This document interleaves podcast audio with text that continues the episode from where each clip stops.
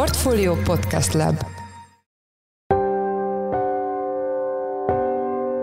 Mindenkit üdvözlünk, ez a Portfolio Checklist november 25-én pénteken. A mai műsor első részében azzal foglalkozunk, mennyire tekinthetők sikeresnek azok az intézkedések, amiket az MNB a forint védelmében indított. Amikor ezek a forint elleni pozíciók túl nagyra nőnek, vagy túlságosan elterjednek a piacon, és trendszerűvé válik az, hogy mindenki a forint ellen fogad, akkor azt tud kiváltani egy komoly esést az árfolyamban, ami már-már megállíthatatlan. Tehát ugye ezt láttuk október első felében, hogy gyakorlatilag bármi történt, akár ha kedvező hír érkezett, akkor sem tudott érdemben visszaerősödni a forint, hiszen folyamatosan épültek fel ezek a short pozíciók a magyar deviza ellen. A témával kapcsolatban Beke Károlyt, a portfólió makroelemzőjét kérdeztük. Az adás második részében a háborús agresszor Oroszországgal szövetséges országokról lesz szó, melyeknek a száma egyre csökken, és a listán szereplő országok nemzetközi megítélése is meglehetősen negatív. Én Pitner Gábor vagyok, a Portfolio Podcast Lab szerkesztője, ez pedig a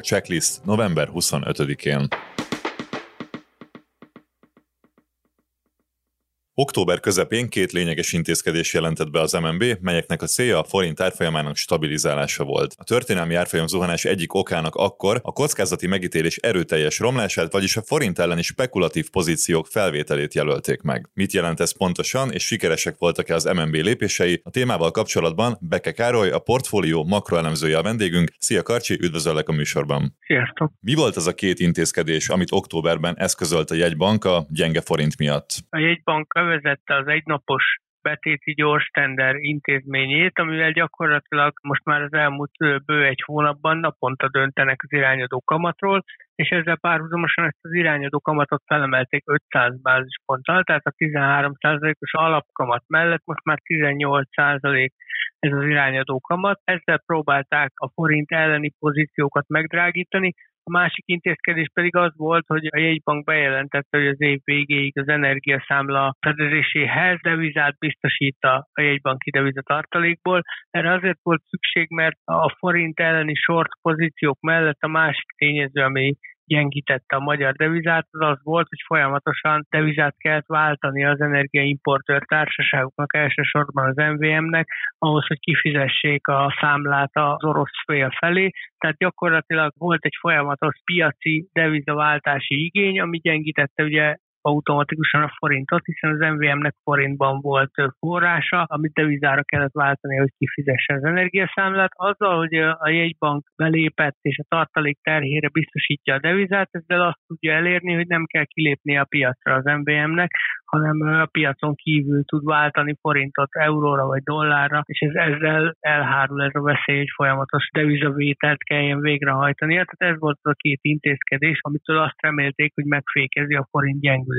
Mit jelent az a gyakorlatban, hogy valaki spekulatív pozíciókat vesz fel a forint ellen? Azt tudni kell, hogy ez egy teljesen normális befektetői viselkedés, tehát hogy gyakran szoktunk ilyet hallani, hogy megtámadták a forintot, meg hogy a forint támadói. Ez egy picit talán pejoratívnak hangzik, de igazából a piacon bármilyen eszköz esetében, tehát nem csak deviza és nem csak a forint, hanem akár egy részvény vagy bármilyen eszköz esetében, az egy teljesen bevett befektetői viselkedés, hogyha valaki az adott eszköz árfolyamának esésére számít, akkor úgynevezett short pozíciót vesz fel, ami azt jelenti, hogy úgy adja el az adott eszközt, hogy az nincs a birtokában, és abban reménykedik, hogy majd az árfolyam esés után olcsóbban tudja azt visszavásárolni, és a kettő közti különbözet, vagy annak a különbözetnek egy része az az ő nyeresége marad.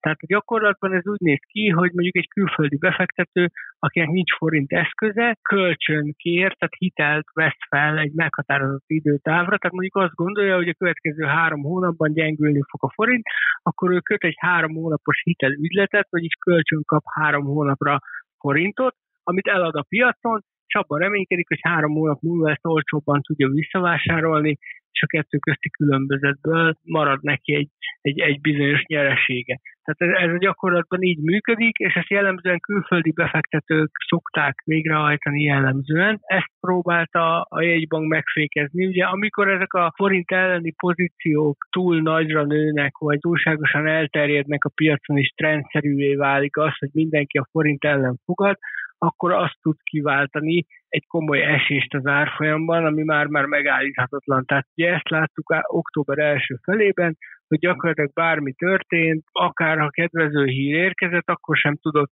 érdemben visszaerősödni a forint, hiszen folyamatosan épültek fel ezek a short pozíciók a magyar deviza ellen, és ez folyamatosan gyengítette a forintot. Tehát ez egy folyamatos piaci forint eladást jelentett. Ha ez tartós és sokáig tart, akkor egy idő után ezt a jegybanknak valahogy meg kell próbálnia megfékezni, hiszen azt sem melyik jegybank nem szereti, hogyha a devizája kontrollálatlanul esik. És milyen eszközökkel tud védekezni a jegybank a forint sortolása ellen? Ugye elsősorban itt a kamat emelése az, ami működőképes eszköz lehet, Ugye, ahogy említettük, ilyen esetekben egy hitelügyletet kell kötnie a befektetőnek, hogy forint forráshoz jusson. Tehát ahhoz, hogy ő egy ilyen short pozíciót vegyen fel a forinttal szemben, ahhoz ő neki forintra van szüksége, amit elad a piacon.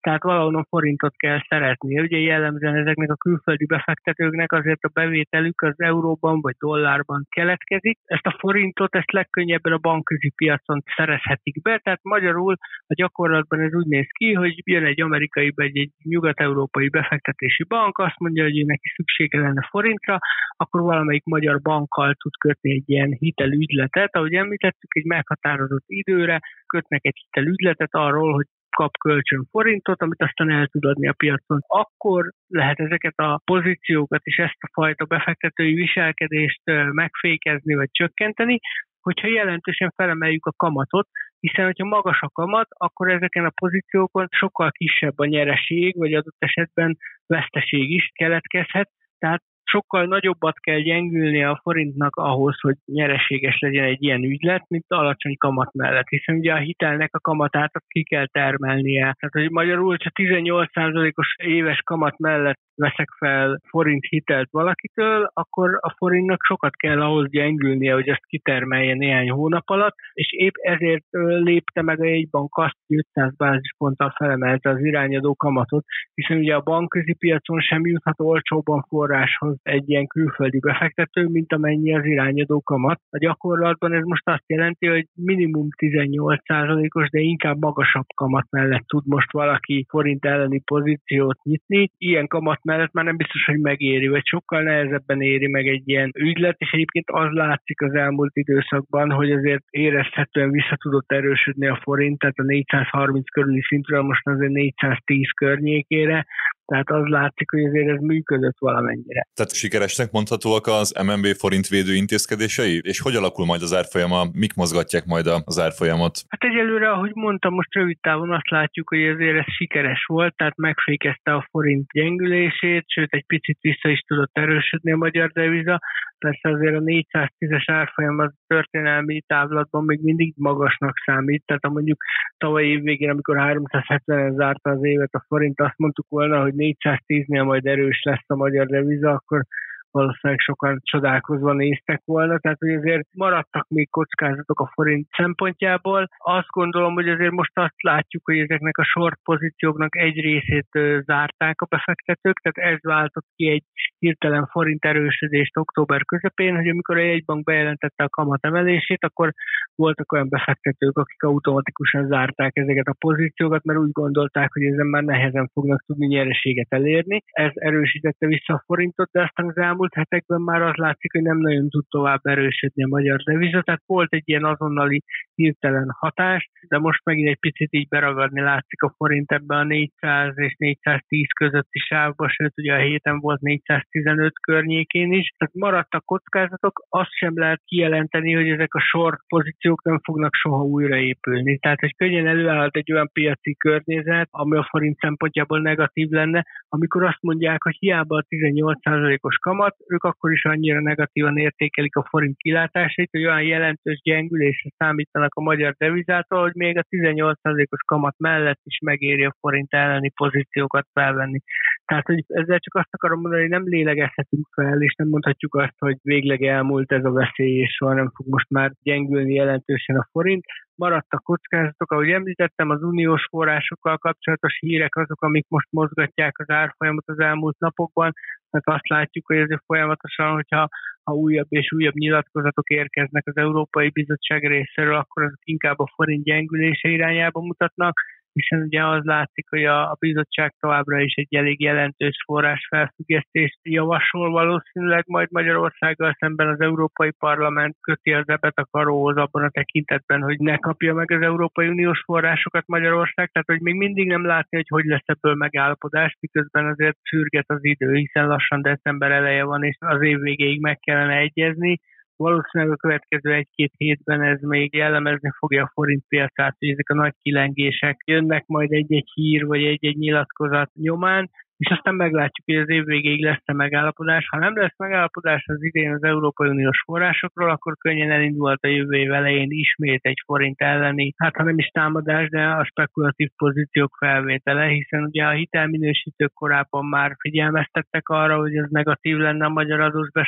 szempontjából, ha nem jutnánk hozzá az uniós forrásokhoz. Ez egy újabb piaci nyomást jelenthetne, emiatt többen számíthatnának a forint ismételt gyengülésére, illetve hát finanszírozási szempontból sem mindegy, hiszen ezek az uniós források be vannak tervezve a 2023-as költségvetésbe, tehát hogy ha nagyon leegyszerűsítjük, akkor azt mondjuk, hogy ha Brüsszelből nem jön pénz, akkor valahonnan máshonnan kell szereznünk, és nem is csak egyszerűen pénzt kell szereznünk, hanem devizát kell szereznünk valahonnan, hiszen a bank devizatartaléka is azért apad rendesen az energiaszámla kifizetése miatt. Tehát én azt gondolom, hogy most nagyjából egy-két hónap múlva talán okosabbak leszünk, hogyha látjuk azt, hogy az év végéig megszületik ez a megállapodás, addig maradhat ez a nagyon erős volatilitás a forint piacán, hogy nagyon nagy kilengések jöhetnek az árfolyamban, naponta akár több egységet is elmozdult az euróforint árfolyam, ahogy azt láttuk az elmúlt napokban. Köszönjük szépen, az elmúlt percekben Beke Károly, a portfólió makroelemzője volt a vendégünk, köszönjük, hogy itt voltál velünk a műsorban. Köszönöm szépen.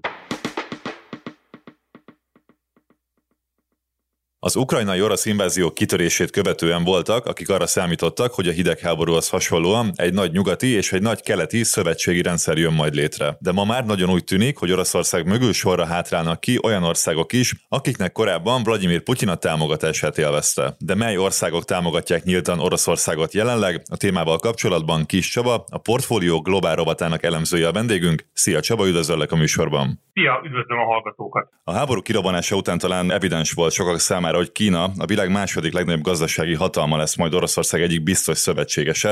Hogyan néz ki most ez a viszony? Valóban ott áll Kína Oroszország mögött?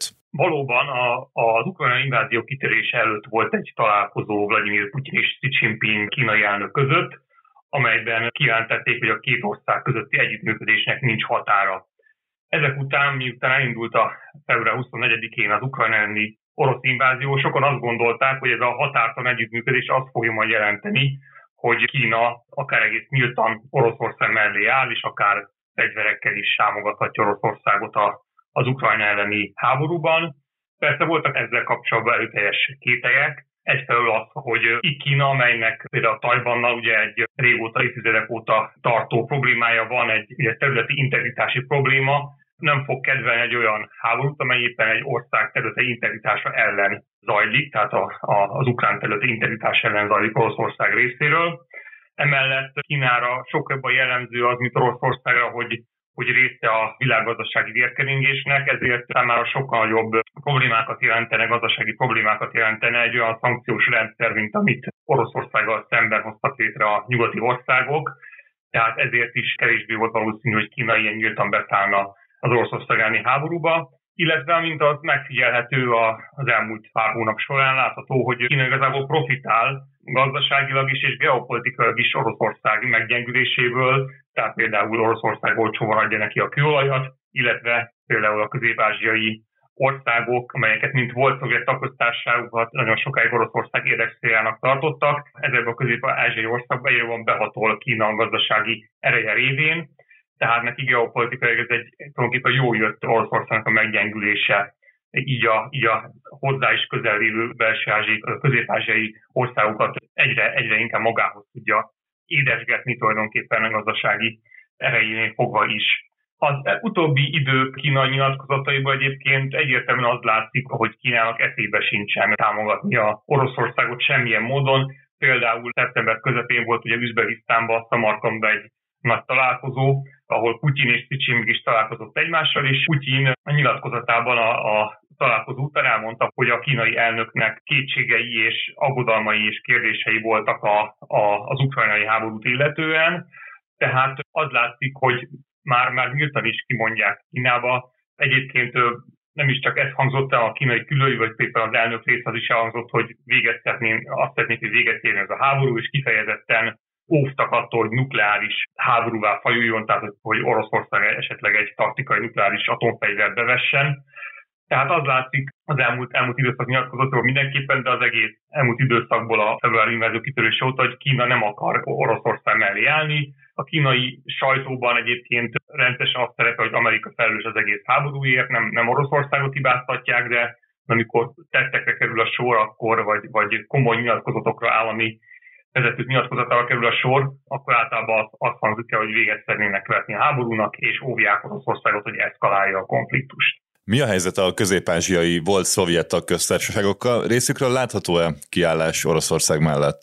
Egyáltalán nem látható, és nagyon érdekes, hiszen több közép-ázsiai volt szovjet tagköztársaság, és így Kirgizisztán, Tajikisztán és Kazasztán is tagja az Oroszország vezette katonai szövetségnek, a kollektív biztonsági szerződés szervezetének, ez egyfajta ilyen ellen-NATO, amelyet a Szovjetunió felvonulása után hoztak létre volt szovjet tagköztársaságok, és aztán igazából ez Putyin alatt fejlődött egy ilyen komolyabb katonai szövetségé, de igazából eddig egyetlen komolyabb közös beavatkozás történt, ez, ez év elején a kazasztáni tüntetések során volt egy ilyen katonai szövetségi közös beavatkozás, amikor a tüntetéseket leverték, elsősorban egyébként Oroszország katonai erejével. Ugyanakkor ez a szövetség annyira, annyira nem mutat életjeleket, hogy két nappal ezelőtt a szintén a szövetséghez tartozó volt szovjet tagköztársaság Örményországnak a miniszterelnöke nem volt hajlandó aláírni a szövetségnek a csúcs találkozóján megfogalmazott közös nyilatkozatot, és megvádolta a többi tagországot, hogy nem tesznek meg eleget a Örményországnak az azerbajdzsáni agresszió, ahogy fogalmazott, elleni védelmével kapcsolatban. Tehát eléggé, eléggé ingadozni látszik ez a katonai szövetség, és ingadozni látszanak ezek a szövetséghez tartozó közép országok is. Itt Mizsomár Tokajev, Kazasztán elnöke például a nyár folyamán volt egy gazdasági fórum, ahol Potyinnal leül beszélgetni, és nyíltan kijelentette, hogy nem ismeri el Kazasztán a Donetszki és a Luganszki népköztársaságok függetlenségét, amelyeket ugye Oroszország az invázió előtt elismert, és Kazasztán menetősen tartózkodó álláspontot gyakorol az ukrajnai háborúval szemben, Egyébként maga Kazasztán is tart attól, hogy inkább most már csak tartott látva az orosz kudarcokat, hogy, hogy Oroszország esetleg őt is kinézheti magának, hiszen a Kazasztán lakosságának mint egy egyötöde orosz nemzetiségű, tehát hasonló helyzet áll fel, mint Ukrajnában, ahol szintén ugye orosz anyanyelvű, orosz nemzetiségűek laknak, és rájuk a hivatkozással is történt az ukrajnai invázió. Tehát Kazasztán részéről van egy ilyen félelem. Kirgizisztán és Tajikisztán elnökei szintén tettek olyan nyilatkozatokat, illetve hajtottak végre olyan cselekedetet, amely, amely azt mutatta, hogy már nem tisztelik annyira Putyin, mint ahogy azt a februári inváziót tisztelték. A kirgiz elnök például egy felvételen látható, hogy hosszan, majdnem egy percig megváratta Putyint, ami egy nem túl szokásos egy kétoldalú találkozónak kamerák keresztüzében, a Tajik elnök, Emmanuel Rahmon pedig szintén a kamerák keresztüzében kvázi beszólt Putyinnak, és tiszteltet követelve Tajikisztán és a közép-ázsiai tagköztárságok számára. Tehát úgy látszik, hogy Putyin ereje, Oroszország ereje gyengül ebbe a térségben, amelyet az elmúlt három évtizedben abszolút orosz érdekszélának tartottak, és föl sem merült, hogy ezek az országok majd elkezdenek eltávolodni Oroszországtól. Honnan derül ki leginkább, hogy mely országok állnak ki nyíltan Oroszország mellett, és mi a közös ezekben az országokban? Ha megnézzük az ENSZ közgyűlését, az az ott rajló szavazásokat, amelyeket Oroszország ukrajnai háborújával kapcsolatban tartottak, akkor azt látjuk, hogy tulajdonképpen öt ország az, amelyik legnyíltabban kiáll Oroszország mellett. Márciusban tartottak egy szavazást az ukrajnai invázió elítéléséről, aztán pedig októberben egy másik szavazást a a négy ukrán megyének a Oroszországhoz történő annektálásáról, és az látszott, hogy az országok jelentős része elítéli Oroszország tetteit, vannak tartózkodó országok, illetve tartozik Kína és India, ők rendszeresen tartózkodnak Oroszország elítélését, ugyanakkor nem is állnak Oroszország mellé. Látványosan vannak olyan országok, amelyek nem szavaznak, például a legutóbbi szavazás ilyen volt Irán, amely mostában eléggé szoros kapcsolatot ápol Oroszországgal, ugye drónok százait adta el Oroszországnak, amelyen Oroszország az ukrán infrastruktúrát, energetikai infrastruktúrát támadja, és vannak azok az országok, amelyek Oroszországgal együtt szavaznak tehát nemmel szavaznak Oroszország elítélésére. Az a három ország, amelyik mindig Oroszországgal szavazott, az Fehér Oroszország, Szíria és Észak-Korea. Fehér Oroszország számít tulajdonképpen Oroszország legelkötelezettebb és legszorosabb szövetségesének, hivatalosan államszövetség is van a két ország között. A két ország közötti kapcsolat igazából 2020-ban erősödött meg, amikor Fehér az elnökválasztás után tüntetések törtek ki az elnök Ajaxan Lukasenka ellen, aki nagyon valószínűséggel elcsalta a választásokat. Ezeket a tüntetéseket orosz segítséggel sikerült leverni, és azóta Lukasenka lényegében Putyin bábjaként viselkedik. Februárban egy közös hadgyakorlatra hivatkozva beengedte az orosz csapatokat, amelyek aztán onnan támadták meg Kievet, tehát Féloroszország területéről, és jelenleg is állomásoznak orosz csapatok Fehéroroszország területén. Fehéroroszország egyébként hivatalosan nem lépett be a háborúba, sőt ma kijelentette Lukasenko elnök, hogy nem is fognak belépni a háborúba. Ez persze nem jelent semmit, mert ha Putyin elég erőtesen kapacitálná, akkor valószínűleg be kellene lépnie, de igazából a fehér orosz haderő olyan gyenge, hogy ezzel nem sokra menne Oroszország, tehát nem valószínű, hogy, hogy a fehér Oroszország részese lesz a konfliktusnak közvetlen módon, de közvetette részese, hiszen hiszen területet biztosít az orosz csapatok számára, honnan, ahonnan támadhatják Ukrajnát. A másik ország Szíria. Szíria szintén lekötelezettje Oroszországnak, ugye a szír elnök Bashar al-Assad ellen az arab tavasz során egy először jelentős tüntetések törtek ki, majd ez egy polgárháborúvá eszkalálódott, amely igazából mai napig is tart, és tulajdonképpen Bashar al-Assad hatalmát csak az mentette meg 2015-ben, hogy Oroszország belépett mellette a polgárháborúba, és elsősorban légicsapásokkal támogatta a szír kormányerőket. Ugye nagyon sok orosz tábornok megjárta a szíriai frontot, többek között elsősorban Szergej Szurovikina, jelenleg az ukrajnai háborút vezető orosz főparancsnok is Szíriában harcolt, és ott érdemelte ki, úgymond az Armageddon tábornok nevet, mivel civilek ellen hajtott végre támadásokat, jelentős támadásokat. Tehát Szíria vezetője Bashar Assad lekötelezettje Vladimir Putyinnak, így egészen érthető, hogy miért szavaz folyton Szíria Oroszország mellett. A harmadik ország az Észak-Korea, amely szintén folyamatosan Oroszország mellett szavaz, sőt arról érkeztek titkosszolgálati információk, amerikai titkosszolgálati információk, hogy valószínűleg lőszereket is ad el Oroszországnak, Oroszország kifogyóban van a lőszerekből. Ezt egyébként azt teszi lehetővé, hogy hogy egy Oroszországban és úgy Észak-Koreában is a szovjet haditechnika nagyon jelentős részben most is jelen van, tehát az észak-koreai lőszerek azok kompatibilisak az orosz fegyverekkel. Emellett ugye Észak-Korea egy igazi pári állam, amely ellen jelentős szankciók vannak, és igazából tulajdonképpen a, a nemzetközi elszigeteltségből részben úgy tud kitörni, hogy Oroszország kegyeit keresi, vagy Oroszországgal tartani egy ilyen jobb viszonyt. A másik két állam, ami még érdekes, amely, amelyek közül Nicaragua egyszer, illetve Eritrea is egyszer szavazott Oroszországgal együtt, másik két, másik két alkalommal tartózkodtak. Minden esetre mind a kettőről lehet azt tudni, hogy fontos számukra az orosz, az orosz kapcsolat, hiszen ők is, ők is meglehetősen elszigetelt országok a nemzetközi térben, Nicaragua jelenleg egy meglehetősen durva egyház ellenes, a katolikus egyházzal szembeni kurzus folytat egy, egy Daniel Ortega elnök vezetésével, aki egyébként a szandinista mozgalomból származik, mert egy ilyen szocialista mozgalom volt a hidegháború idején, és ez egy elég meglehetősen véres diktatúra, ahogy egyébként az eritreai, afrikai eritreai diktatúra is, amely szintén egy elszigetelt ország, Afrika Észak-Koreának is nevezik. Tehát ezeket az országokat Észak-Korea, Eritrea és Nicaragua nagyon jelentős módon összeköti, hogy mind a hárman nagyon elszigeteltek a nemzetközi térben, és tulajdonképpen Oroszország támogatásával is próbálnak kitörni ebből az elszigeteltségből. Oroszország pedig föl tudja mutatni, hogy hálán vannak olyan országok, amelyek, amelyek támogatják őt. Ugyanakkor ezzel a támogatással nagyon sokra nem megy, hiszen Észak-Koreán kívül ezek az országok, belérte Oroszországot és Szíriát is nem jelentős nem jelentősek katonailag, tehát katonailag nem tudják segíteni Oroszországot, szegény gazdaság elmaradott országokról van szó, tehát pénzügyi támogatásra tudnak nyújtani Oroszországnak. Lényegében az egyetlen támogatás, amit tudnak nyújtani, leszámítva Fehér Oroszországot, amely területet biztosít az orosz haderő számára, az, hogy az elszavazásokon megmutatják, hogy ők Oroszország mellett állnak. Köszönjük szépen! Az elmúlt percekben Kis Csaba, a Portfólió Globál rovatának elemzője volt a vendégünk. Köszönjük, hogy itt voltál velünk a műsorban. Én is köszönöm a lehetőséget.